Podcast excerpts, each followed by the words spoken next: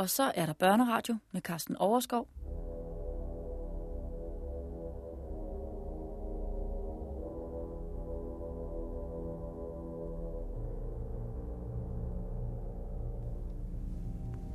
Jeg kunne ikke få øjnene fra bødlen, bådsmandsmaten med den nihalede kat. Jeg så ham gå agterud nede i båden hen mod det lemlæstede lig.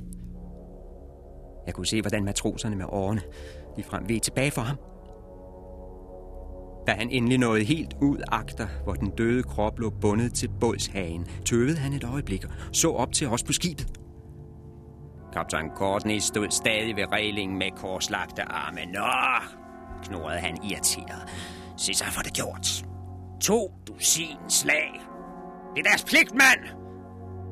Så bådsmandsmaten lade de ni piskesnærter løbe gennem fingrene på venstre hånd, kattens ni haler. Løftede han højre hånd og lå pisken falde vislende ned over det forslåede lig. Da vendte jeg mig bort, syg og modbydelig til mod.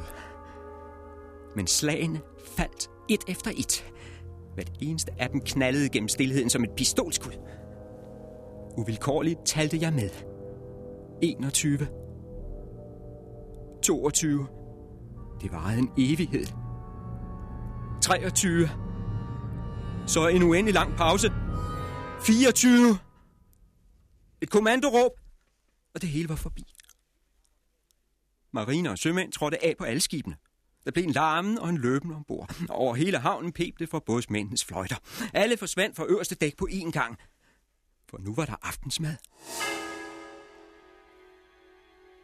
Første akt var forbi i det drama, som verden siden har kendt som mytteriet på Bounty.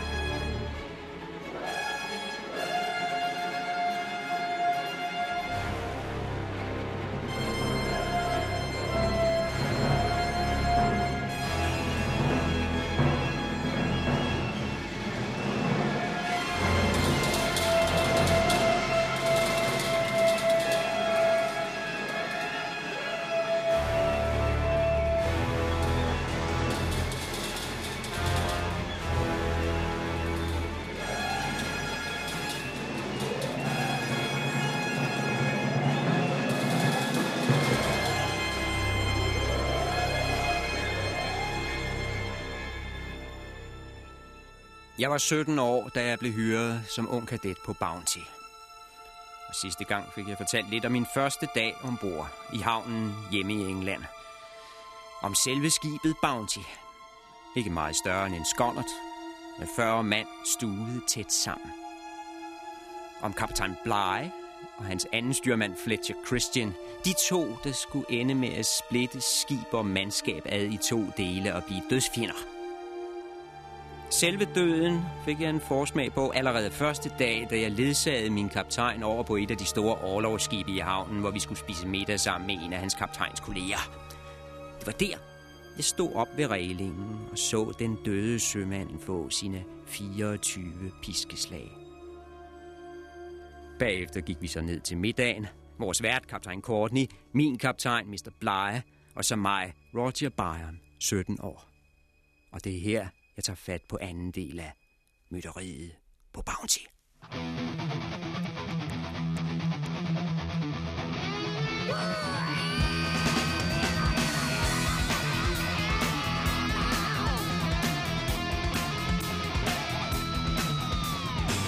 With a sense of irony, you see is chasing their illusions. Take a dive and sink or swim, but in the end, you're in the same pollution. In your world, escape is swift, the nonsense list is all you need to know.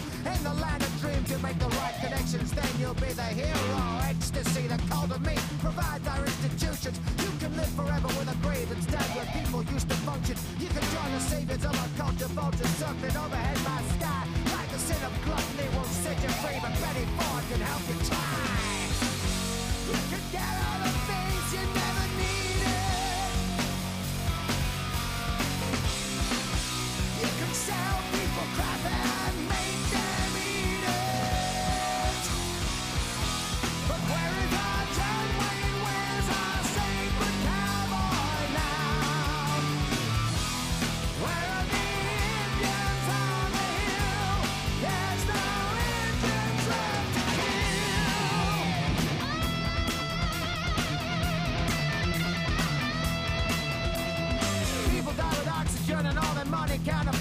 breath. People starving everywhere and staring in the face of death. Prostitutes and politicians lying in the bed together. You can be the savior of the poor, making up the policies to open up the back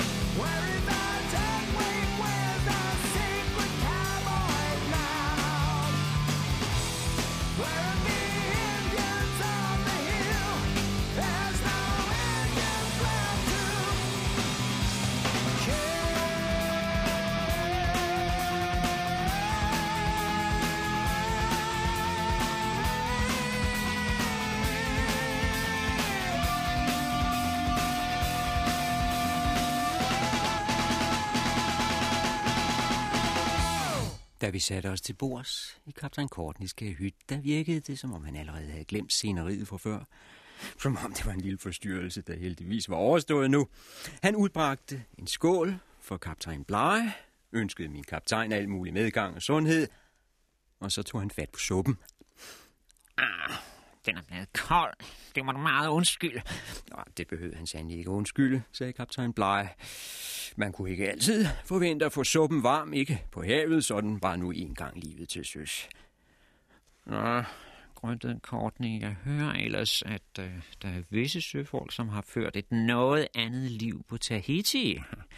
Hvor det vist nok ikke kniber med varmen. Man siger ovenikøbet, at en vis kaptajn skal der ned igen. På en kort genvisit hos de indfødte damer i Stillehavet. Blege smilede. Det bliver nu et lidt længere ophold. Vi skal være der nogle måneder, tage små brød, frugt, træer ombord, der skal plantes ud i Vestindien. Vi skal have hele skibet fyldt med planter. Nå, billig mad til vores næreslaver i Vestindien. God idé for plantageejerne. Lad brødet vokse på træerne, så slipper vi for at bruge mel på de sorte. Der er kun en lille have ved det, og det er, at jeg ikke skal med på turen. det kunne du lide, hva'? grinede Blege. Er kvinderne virkelig så smukke på Tahiti, som Cook påstår? Han er jo nærmest udpenslet i alle detaljer, hvor dejlige de er. Det kan du roligt regne med, hvis du altså har smag for kulørte kvinder. Og så er der ovenikøbet renlige og ordentlige pigebørn med et mildt medgørligt sind. Cook, han har ganske ret, de er så indtagende, at selv den mest kredsende mand risikerer at tabe sit hjerte. Sig ikke mere, sig ikke mere. Vores vært rystede fortvivlet på hovedet. Jeg vil ikke høre om det. Jeg ser dig allerede sidde som en anden sheik under palmerne med et harem af lysebrune damer omkring dig, så selv en sultan ville blive misundelig. Sådan sad de to kaptajner og lå og pjankede, mens jeg bed tænderne sammen. Jeg var stadig chokeret over piskescenen. Jeg fik kvalme af tanken om det, jeg havde set. Men jeg gjorde mit bedste for at skjule det. Jeg tvang maden i mig. Og jeg fik vist drukket lidt for meget. Men det lykkedes mig at forblive tavs i alle de timer. Først sent på eftermiddagen blev Blejer og jeg rodet tilbage til Bounty. Og da så jeg en båd og en skare mænd inde på den lave strand. Det var lavvande nu. Båden var trukket op i dønnet, og mændene var ved at grave et hul i mudderet lidt længere inde. Der skulle han så ligge, den arme fyr, der var pisket ihjel. Ikke engang på en kirkegård. Begravet i et fugtigt hul. Uden præst. Uden pårørende. Snart ville højvandet komme og skylle ind over hans ukendte grav.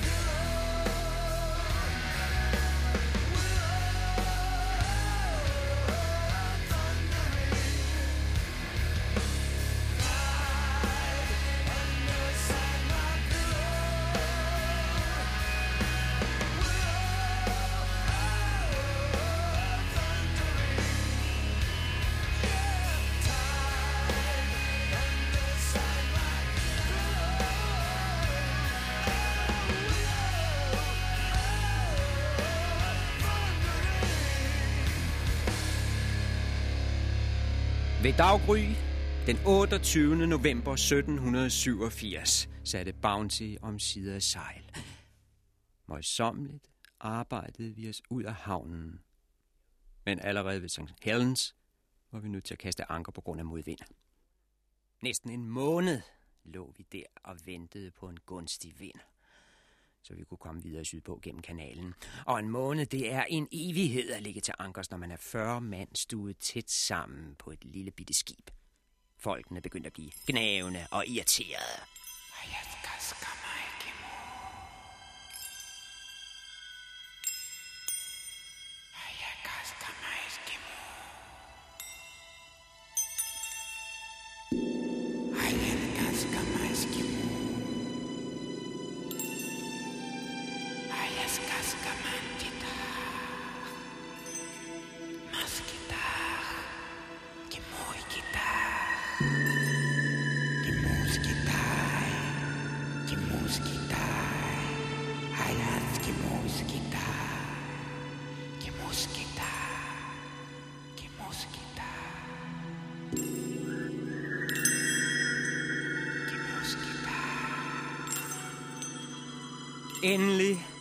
aftenen den 22. december, klarede himlen op, og vinden slog om i øst. Og næste morgen, endnu før det var lyst, hørte jeg bådsmandens fløjte og matens råb. Rejs ud over alt!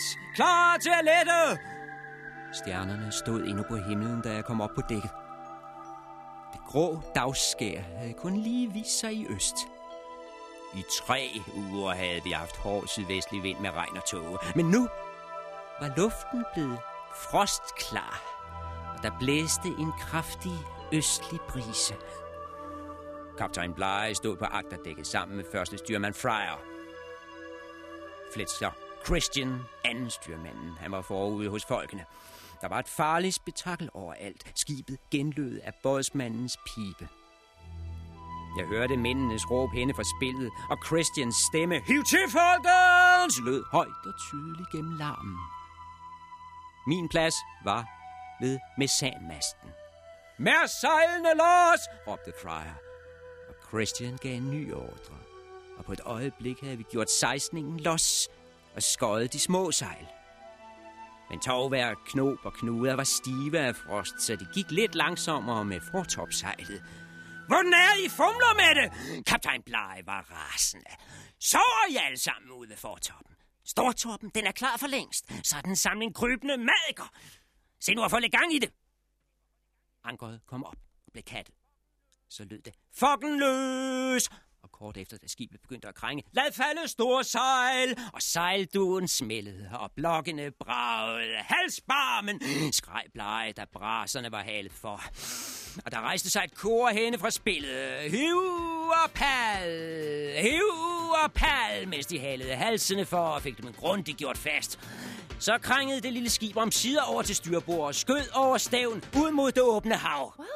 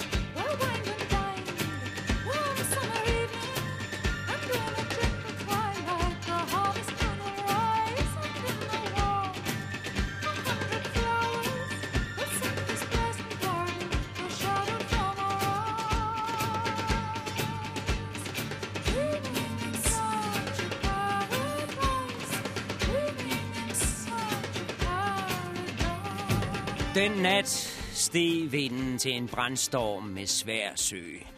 Men den følgende dag stillede det af igen, så vi fik en munter og hyggelig jul. Der blev budt på gløk i rigelige mængder, og kokkene gik rundt og fløjtede, mens de stoppede rosiner i julekagen. Ikke fordi de glædede sig til den gode mad, men for at deres kammerater kunne høre, at de ikke selv gik og åd af rosinerne. Jeg lærte flere og flere af mandskabet at kende. Og det gik op for mig, at alle var håndplukket til turen. Enten af kaptajn Blege selv, eller af hans næstkommanderende selv, de 14 menige matroser. Det var befarende folk, fuldblod søfolk. Ikke det sædvanlige skrab sammen af udskud fra havneknejperne og fanger fra fængslerne. Vores matroser, de havde selv meldt sig. De vidste, hvad de gik ind til, men de vidste også, at Sydhavet lå og ventede for enden af rejsen. De havde ligefrem lyst til turen, og det møder man sjældent på hans majestæts skibe. Officererne var også erfarne folk. Ja, selv botanikeren, der skulle tage sig af brødfrugtplanterne. Han havde ikke blot været til søs før. Han havde faktisk været med på Tahiti i sin tid under kaptajn Cook. Noget så sjældent som en gartner garvede af mange år til havs. Det kan man just ikke påstå om os unge kadetter. Jeg var selv 17 år og havde dog nok stået på dæk før. Men rygtet om rejsen til Sydhavet var faret som en løbeild blandt unge officerselever i hele England. Der havde meldt sig flere hundrede Mr. Bly, han kunne vælge og vrage. Han tog seks kadetter, og det var strengt taget fire for meget, for skibet var kun indrettet til to. Jeg fortalte sidst, hvordan vi var fire mand om et enkelt luk af, et par meter på hver led. Der skulle være plads til fire hængekøjer om natten og fire skibskister plus os selv. Her skulle vi både spise, hvile og sove. Og drikke, må jeg huske at tilføje, for man var meget rundhåndet med drikkevarer ombord, særligt i starten. Den første måned fik hver mand 5 liter øl om dagen. Og da øllet var drukket, gik vi over til hvid Madeira, en glimrende spansk vin. Og da Madeiraen slap op, så var der stadig rigelige mængder af rom, den evige trøst for mænd på farten.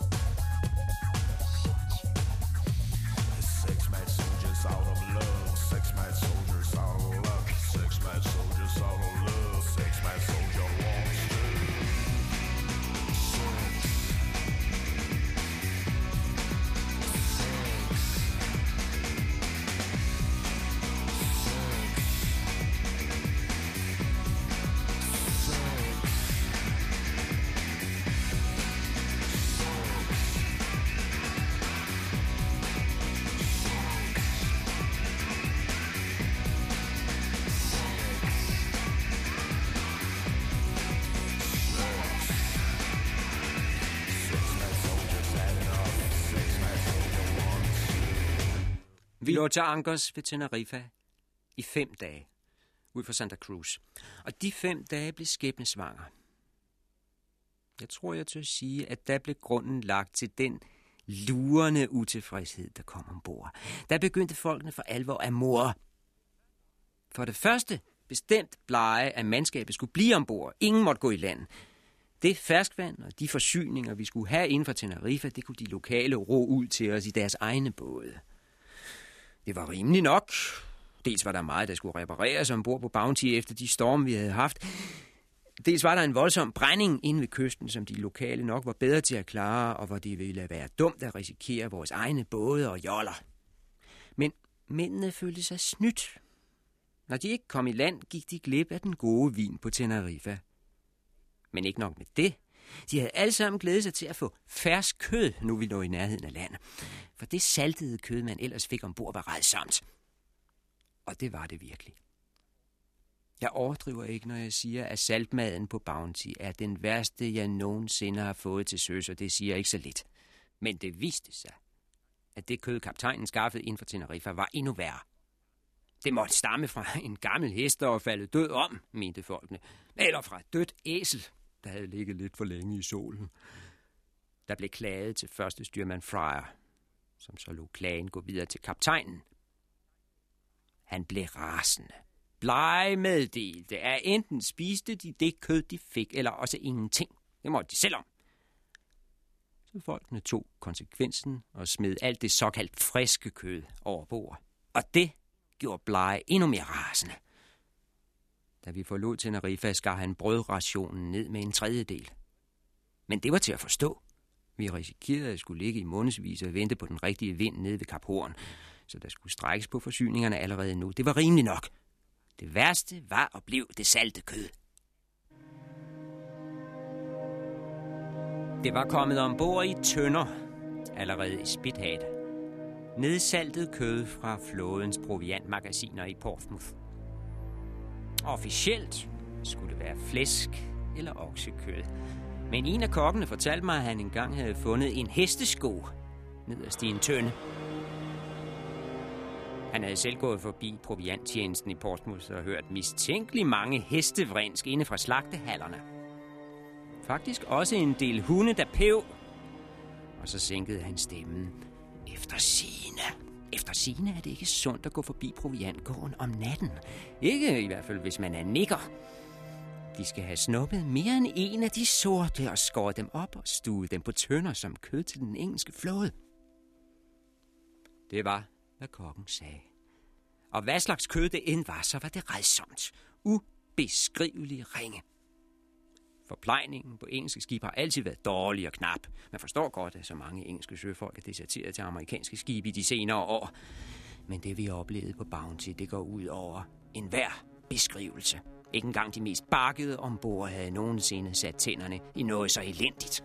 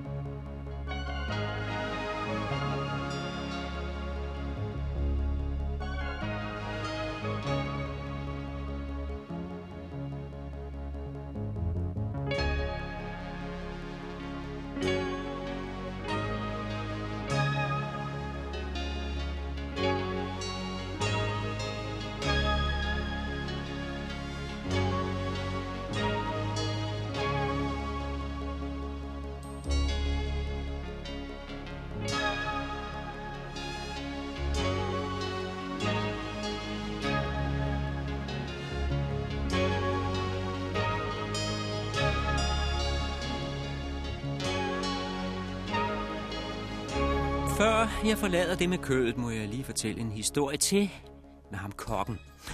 Alexander Smith hed han. Det var ham, der fortalte mig, at der løb kød i salttønderne, der stammede fra heste og hunde. Muligvis også menneskekød. Det var også ham, der viste mig, hvordan et stykke saltkød ser ud, når det lige er taget op af tønden. Hårdt, sort og glinsende, som en stum gammel træ i tjære. Ægelt, ulækkert. En gang bad han mig om at tage en æske med ned til skibslægen. En fin lille æske med låg, åbenbart skåret ud af mahoni. Meget, meget kunstfærdigt. Det skulle være en gave fra kokken til den gamle dr. Bacchus. Ah, så jeg tager altså æsken med ned i doktorens kahyt, hvor de sidder og drikker som sædvanligt ham og botanikeren. Og botanikeren, han kigger beundrende på æsken, vejer den i hånden, nydeligt udført, siger han. Man forbløffes over, hvor snille vores søfolk er med en træskærkniv. Det her, det kunne være lavet af en kunstner. Kan jeg vide, hvad slags træ det er? Ligner det ikke mahoni? Det der, brølede dr. Bakhus, det har aldrig været træ. Altså med mindre træer er begyndt at vrinske eller gø. Dette lille skrin, her botaniker, det er udskåret af ægte salt kød fra den engelske flod. Og en smuk gave fra den gode kok. Holdbar som ædel træ, rar at have ved hånden den dag, man strander på en øde ø, så har man noget at gnaske på, mens I andre dør sult. Jeg har også hørt forslag om, at vi englændere burde slå et lag af salt kød udvendigt på vores fregatter. Det ville være et udmærket middel mod pæleorm.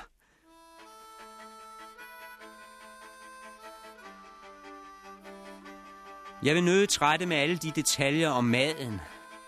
Men alting til søs står og falder med provianten. Jeg er langt fra færdig med det kapitel endnu.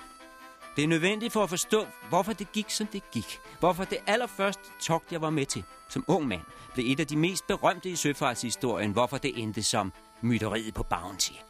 Johnny comes marching home again, hurrah.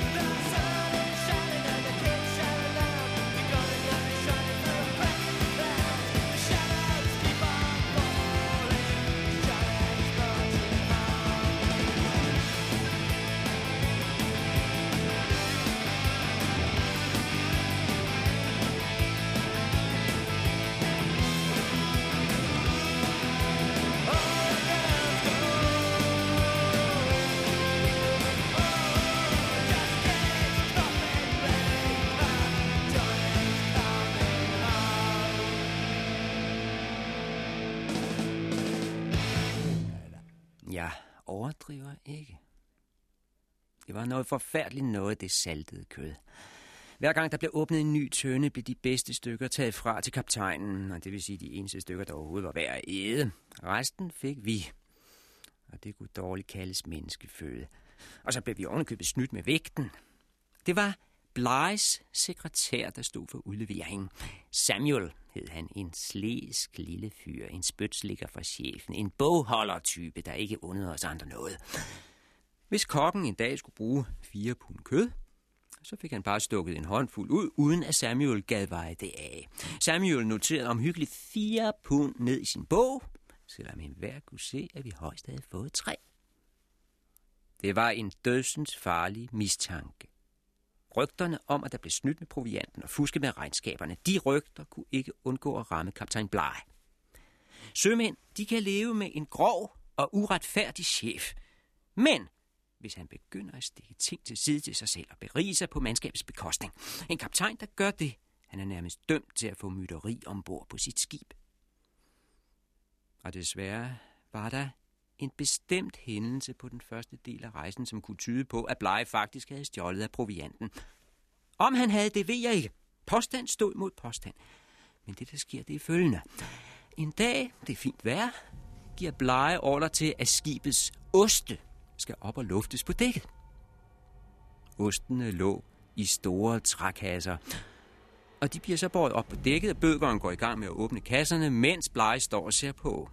Alle ostene bliver rullet ud på dækket, det vil sige, det viser sig, der mangler to. I en af kasserne mangler der to oste på cirka 25 kilo hver. Der er nogen, der har stjålet dem, skriger kaptajnen. Jamen, øh, siger bøgeren, var, var det ikke Blege selv, der fik den kasse åbnet hjemme i havnen? Og blev de to oste, blev de ikke båret i land på hans ordre? Det huskede bøgeren tydeligt. Hold kæft, vridsede kaptajnen. I en samling 20 knægte! Og han mente os alle sammen. Også de officerer, der var til stede. Pryor og Christian. I har rottet jer sammen. Alle til håbe. Men jeg skal nok få has på jer. I kan bande på, at jer skal jeg nok få dresseret. Det endte med, at vi ikke fik vores osteration i flere uger. En af matroserne påstod bagefter, at han personligt havde slæbt de to oste hjem til Bleg privat, mens vi lå i Deptford. Sammen med en tynde eddike og andre ting fra skibet, som hørte til ombord som proviant. Om det er sandt, det ved jeg ikke.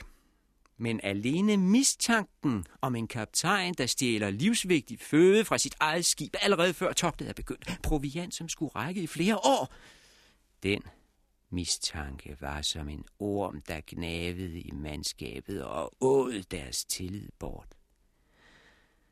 De adlød ham stadig, men efterhånden kun på grund af angst. Og hvor længe?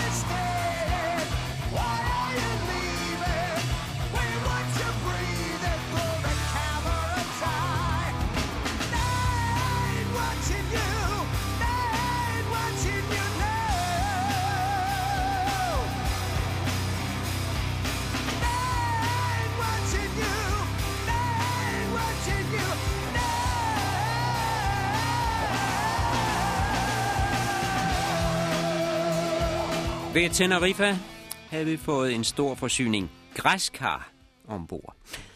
De var ved at gå i forrørelse nu under den stærke ekvatorsol. De græskar, det var nogen kaptajnen havde skaffet til sig selv, beregnet til hans eget bord. Men dels var de for store til, at han kunne spise dem alene, dels var de altså ved at rådne op. Så nu gav han bogholderen ordre til at dele græskar ud til mandskabet, og det skulle være i stedet for brød. Et pund græskar kunne gøre det ud for to pund brød, mente Bly, og den besked gik Samuel så videre med. Folkene protesterede højlydt. Græskar i stedet for brød, det kunne man ikke. Da Bly hørte det, styrter han op på dækket fuldkommen desperat, kalder hele mandskabet sammen. Nå! Lad os så se, hvem der våger at sige nej til græskar, eller til noget som helst andet, jeg har bestemt, skal serveres her ombord. Uforskammet af slyngler, jeg skal nok få jer til at æde. Tang skal jeg! Så lundede hver mand hen og tog sit græskar. Og hele sagen var sikkert gået i sin mor igen, hvis ikke det samtidig var begyndt at sive ud, at der var svind i kødet. Samuel nægtede stadig at veje af, når han udleverede provianten. Og efterhånden var der mange, der mente, at enten han selv eller Blege, eller begge to i ledtog med hinanden, havde solgt fra af salgkød, før vi forlod England, og stukket pengene i egen lomme. Personligt tror jeg ikke på det, men det var, hvad rygterne sagde. Og folkene bad første styrmanden Fryer om at undersøge sagen.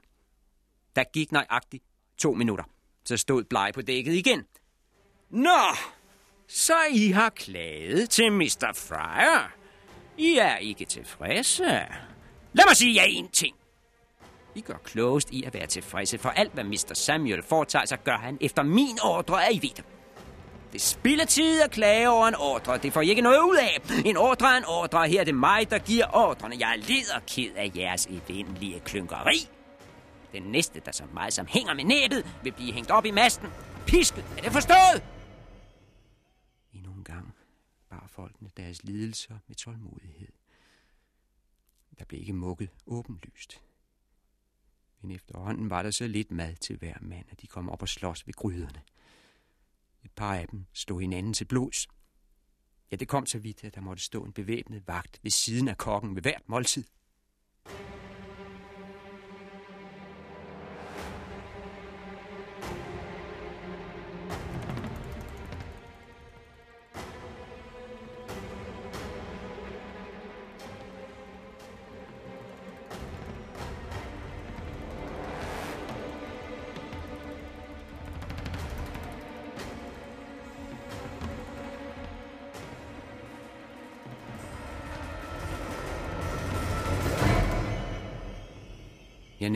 Ting, så man forstår, hvad der drev mandskabet til sidst. Mytteri er altid forkert. Det er en forbrydelse. Man skal aldrig sætte sig op mod sin forsatte. Særligt ikke ombord på et skib i Rumsø. Men man må sætte sig lidt ind i folkens følelser. Ikke for at undskylde dem. Mytteri kan aldrig undskyldes. Men det tjener til forklaring. Det er vigtigt at komme til bunds i tingene, særligt da når vi taler om det mest berømte mytteri nogensinde. Mytteriet på Bounty.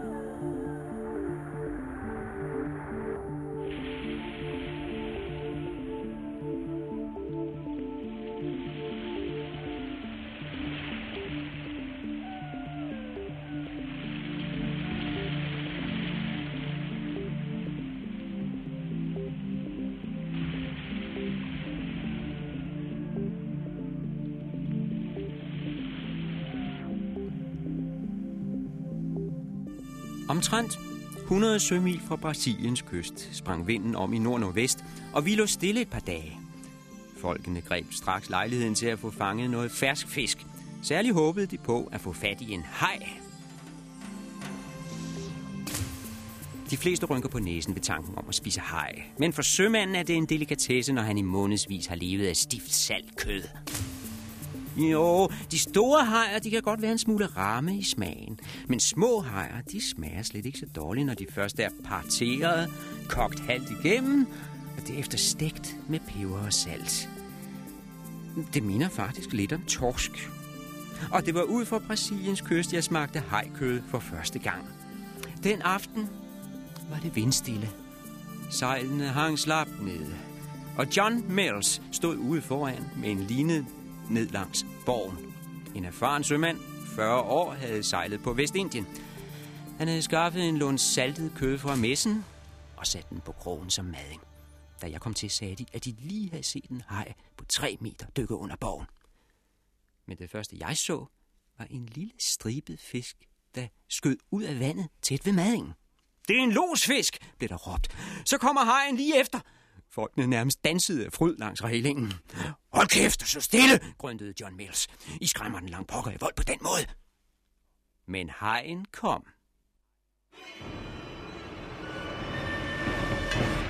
Først så man den som en ækel, gullig klat nede i det blå dyb. Men den var på vej op mod madingen. Langsomt blev dens omrids tydeligere. Det var virkelig en haj på 10 fod. Alles øjne var rettet mod den, og ingen tog male et ord.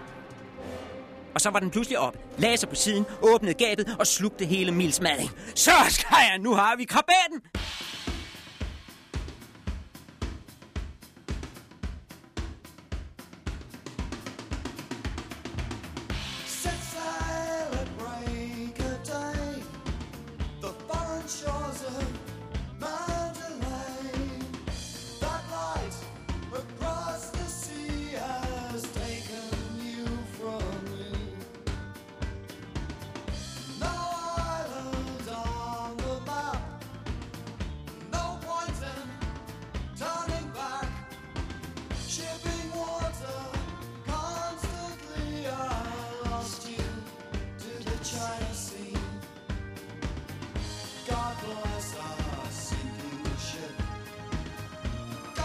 Hajen kæmpede længe, men linen var stærk. Og Mils var ikke ene om at trække. Alle hjalp med, og efter nogen tid var hajen hævet ud af vandet og hang ude på skibssiden og sprællede. Et øjeblik senere røg den ind over reglingen, dundrede i dækket med et vådt bump. Mils fik fat i en økse, gav hajen et hug over snuden, men den spjættede stadig vildt. Der skulle seks-syv mand til med knive, før den om sider lå helt stille. Men det var ikke enden på kampen. Den virkelige kamp skulle først til at begynde, for nu ville alle have deres andel af hajkødet. Mils havde ret til hovedet og den forreste skive af hajens krop, fordi det var ham, der havde fanget den. Og han nåede lige akkurat at få sin andel, før de andre kastede sig over dyret og skar det sønder og sammen. Det var en smule komisk at se på. Det lignede et kæmpe slagsmål, der blev svoret og bandet og knivene fløj i luften. Pas på, du og jeg ikke kommer til at skære en lunds af røven på dig i stedet for at hajen. Det tog tre minutter. Så var hajen parteret i store skiver, en skive til hver mand. Der var ikke skin og ben tilbage af den store fisk. Ikke engang blod, for skibsdrengen var allerede ved at spule dækket. Men der er det så Samuel dukker op, kaptajnens slibrige bogholder. Han kommer slindrende, netop som Mils er på vej ned med sin dejlige skive hejkød, det kan man bare se, vislede bogholderen. Det var dog en flot, flot fangst. Den må vist være til mig, hva'? Nå, så det tror jeg det. Mills han hørte heller ikke til dem, der elskede Mr. Samuel. En mand, der hverken drikker sin vin eller sin rom, ham kan man ikke respektere. En lille fornæret skriverkal, der gemmer hver en dråbe med senere salg for øje. De kan tro nej. Aldrig i livet. Jo, hvis de stiller med en halv tynde rom, så kan vi snakke om det, Samuel. Visse vasse. Jeg forlanger at få udleveret det stykke hajkød kvitterfrit og straks. Ikke til mig selv, selvfølgelig. Det er til kaptajnens bord. Det er chefens soleklare ret at få det bedste stykke. Mills stod lidt og stirrede på den lede bogholder. Så tag det da, brølede han og slyngede de fem kilo rå fisk lige i synet på Samuel. Med den anselige styrke, en hærdet sømand er i besiddelse af. Det kunne være startet i det sekund. Det kunne have været den gnist, der fik krudtønden til at ryge i luften. Men forløbig var det kun en sydende lunde.